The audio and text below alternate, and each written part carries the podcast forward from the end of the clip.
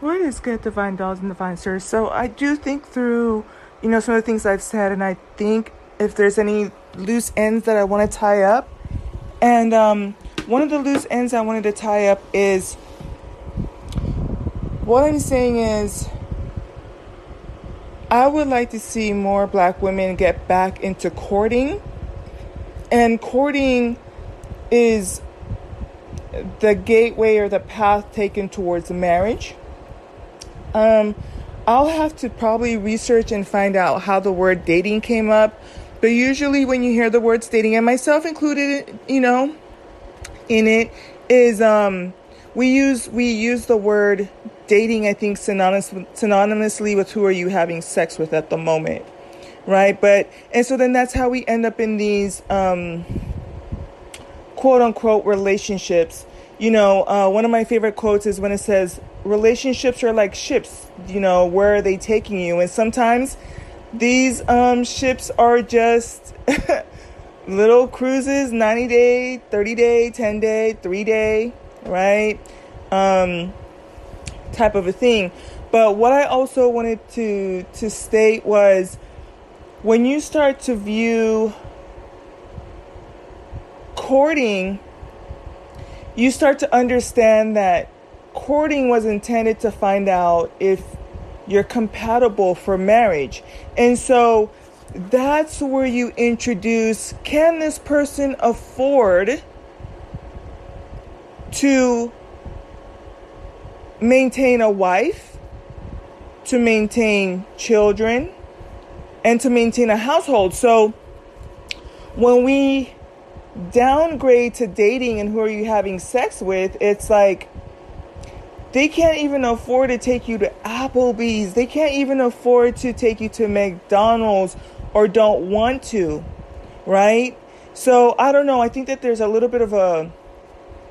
Um, sometimes the etymology of the words matter, um, but the idea of courting is supposed to be well yeah you're gonna take her to nice places you're gonna be start you know taking on her bills being able to make sure that she has a roof over her head if the intention is there for marriage, right? And then that's where you sit down and you, t- you talk with the father. I've talked about one of my favorite psychologists is Upton Sinclair, and in his book he has a, section that talks about sex, and in that section he also talks about the poor man's daughter, and with the poor man's daughter, it was absolutely fascinating too because you know it it it, it can sound some kind of way, but um, I've heard that there's a book that says, you know, white marriage is for white people, or uh, it could even say marriage is for rich people.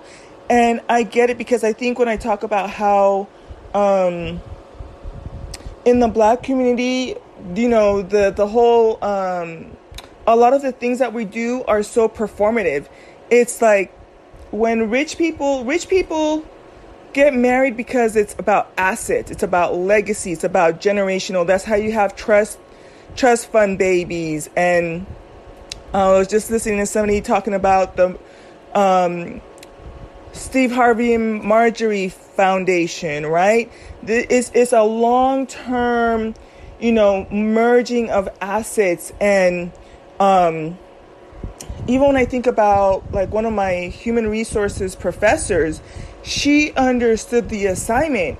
I mean, she made sure that her daughters had, she had two daughters, and beautiful story. Maybe one day I'll kind of share about the insights of a mother of how to raise a black daughter. But it's to the point that um, she is now, she works for NASA. Um, and she is what you would consider, I mean, she used to get bullied. Like, you think I got bullied?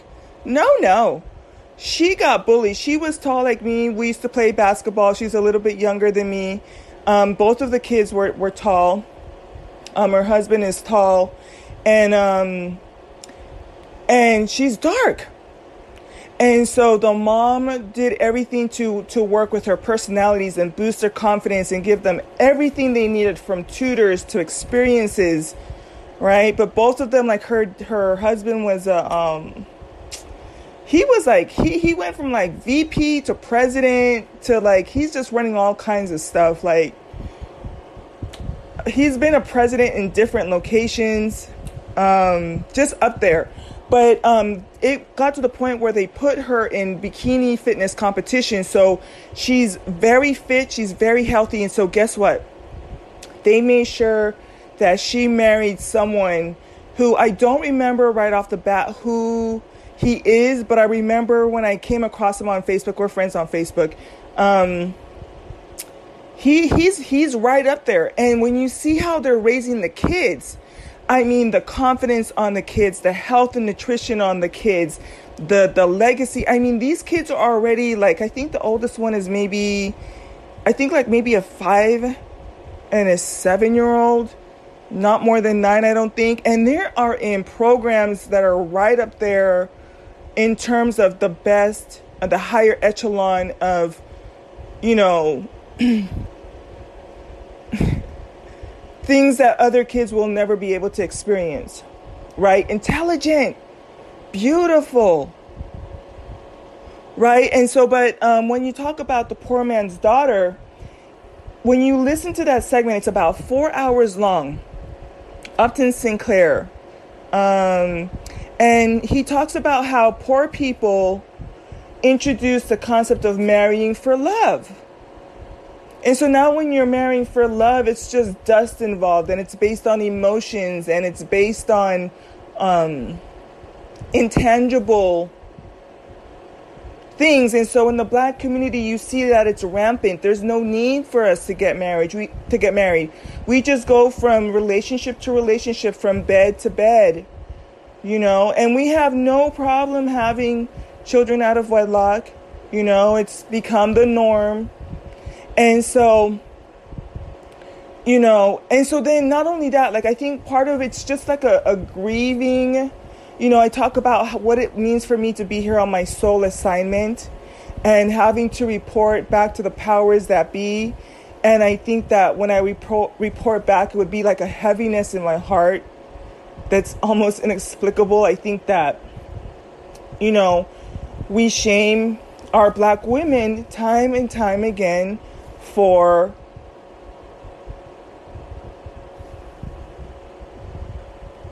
articulating that we want to be in alignment with what it means to rest in our femininity.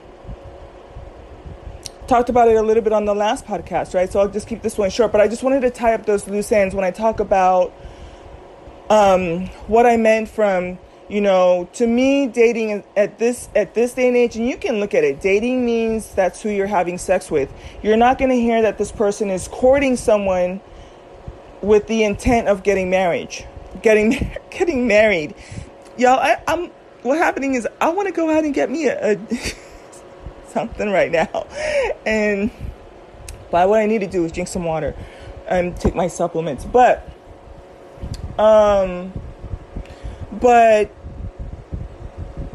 um, when conversations come up, I think that part of the reason you look at can this person even take, afford to take me out to to eat?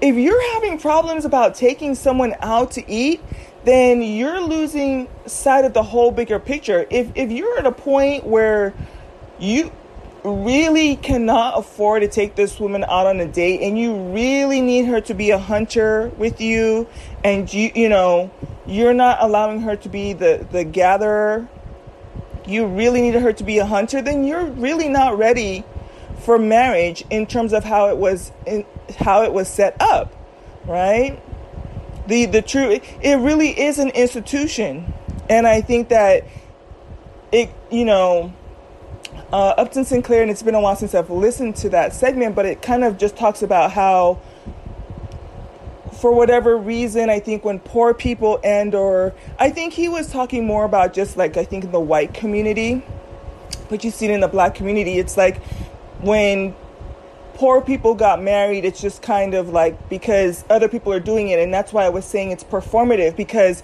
we're going through in the black community, we'll go through the performative, the illusion right? Oh, I got engaged. Oh, I got married. But even in that, it's like, what's the legacy you're leaving behind? And, and I'll even I'll even kind of um, use this example. Um, I was listening to Simply Said, and she was sharing a story about how Um, this woman had bailed out her son. The son had at least nine counts of torture, trying to penetrate his girlfriend with an object. Um, it was nine different things, um, but it was it was aggravated domestic violence, and they set his bail at a hundred thousand. And um, the mom posted the bail. She put the house up. So two days after he got out, um, he went and finished the job. So he he murked the the stepdad, the the mom who bailed him out, and the girlfriend. Took all of them out, just clean out, whatever, right?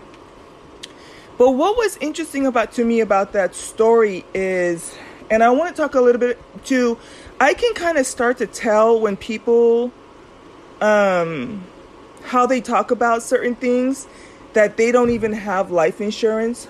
But, um, I've been talking about how marriage is performative even in the black culture because in the black in the in the dominant society you get married, you have life insurance, you have a legacy, you, you pass things on to your children. But when this guy unfortunately was was toe tagged by his um, step his stepson, no will in place. Okay, so the daughter can't even bury him. It's like at that point, no disrespect, but what's the point of getting married? It was just cute. It was performative. When you get married, it's supposed to be that you pass something on to your children. It's supposed to be a merging of the assets. It's supposed to be about generational wealth building. See, so I hope that I'm driving home those points. Um, that's just me trying to tie up some loose ends from my last podcast. I think I might have kind of like a right foot and a left foot where, you know, like the left foot is the feminine side, the the emotional side, um, where I'm reacting to something, and then I'll come back in with the left, with the with the right foot, which is, you know, the logic, the practical, um, tying up any loose ends, um, the common sense behind things. So, just wanted to kind of tie up those loose ends for you a little bit and drive home some, I think, very important points of what's going on with the black community, and to further reiterate why I don't think that black women are in a position to listen to any black men at all. And it's it's unfortunate too because as I'm, I'm actually listening here to Cerebral, she's talking about um, TD Jakes, and this man is married, has been married, has children, but he's still male identified, and it's it's one of those things I almost want to do another podcast. Like I have things in the back of my mind that they're they're in there and I will, it takes me time to formulate them, right? It's almost like a snowball. But um, one of the podcasts I want to do, and I, I'm flushing out the details for myself before I articulate it more, but it's unfortunate because I don't think that I should have to say that being male identified means that you are anti woman. But unfortunately, with TD Jakes, he's male identified and but and also anti black woman. And um, I, I'm just kind of gauging and thinking through the content that I do. Um, I think that when I talk about black men, it's from a point of disappointment.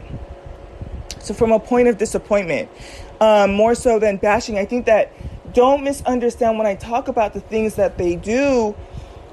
It's not, I'm not making this stuff or pulling it out of thin air. It's just disappointment and it's not the best grade reports that are coming in, right? And so to me, I want to be female identified, and it doesn't mean I have to be anti male, but at the same time, if you're doing dumb stuff, you're just doing dumb stuff. You know? So that's kind of my thoughts. Um, all right, let me go continue to be, you know, one of the things I, I've been saying over and over, and as simple as it can be, and as much as of a soft life that it can be, I love being holy, sanctified, and moisturized, stress free. I can move when I want to, you know, at the pace that I want to, skin glowing, you know, working on my fitness, just really happy. And I think about what it meant for me to give up to get that peace, and it is, oh, it is so worth it. I think that you know, it, it's gonna take a lot for me to want to get into another relationship because you have to then think about is this person out here cheating? And I mean, it could just be any and everybody, you know, and it's even things like I said, it's it's learning secondhand from even people that I love and grew up with at church, you know, where put in their all and spend 20, 30, 40, 50 years and still seeing the discard and or seeing what they're subjected to. And a lot of times i think that even in the christian culture it's like god knows how many times they've forgiven these people when they have babies on them you know outside of the marriage or other acts of infidelity. And then you just come to church and you know lead out in church choir and all this other stuff. And at home you're just living a living hell. I think it's just it may not be a lot and one other podcast i want to do is i'm just going to um, talk a little bit about what it means for women to make passive income especially when i'm encouraging you to start investing and let it do its thing for three years seven years ten years. And in the in the meantime what does it mean to just rest in your femininity and be happy right? And just live a soft life you know stress free talked a little yeah let me um, um i can go on. But i just wanted to type some loose ends so that's that's it. That's it. It's like my favorite word right now. Right peace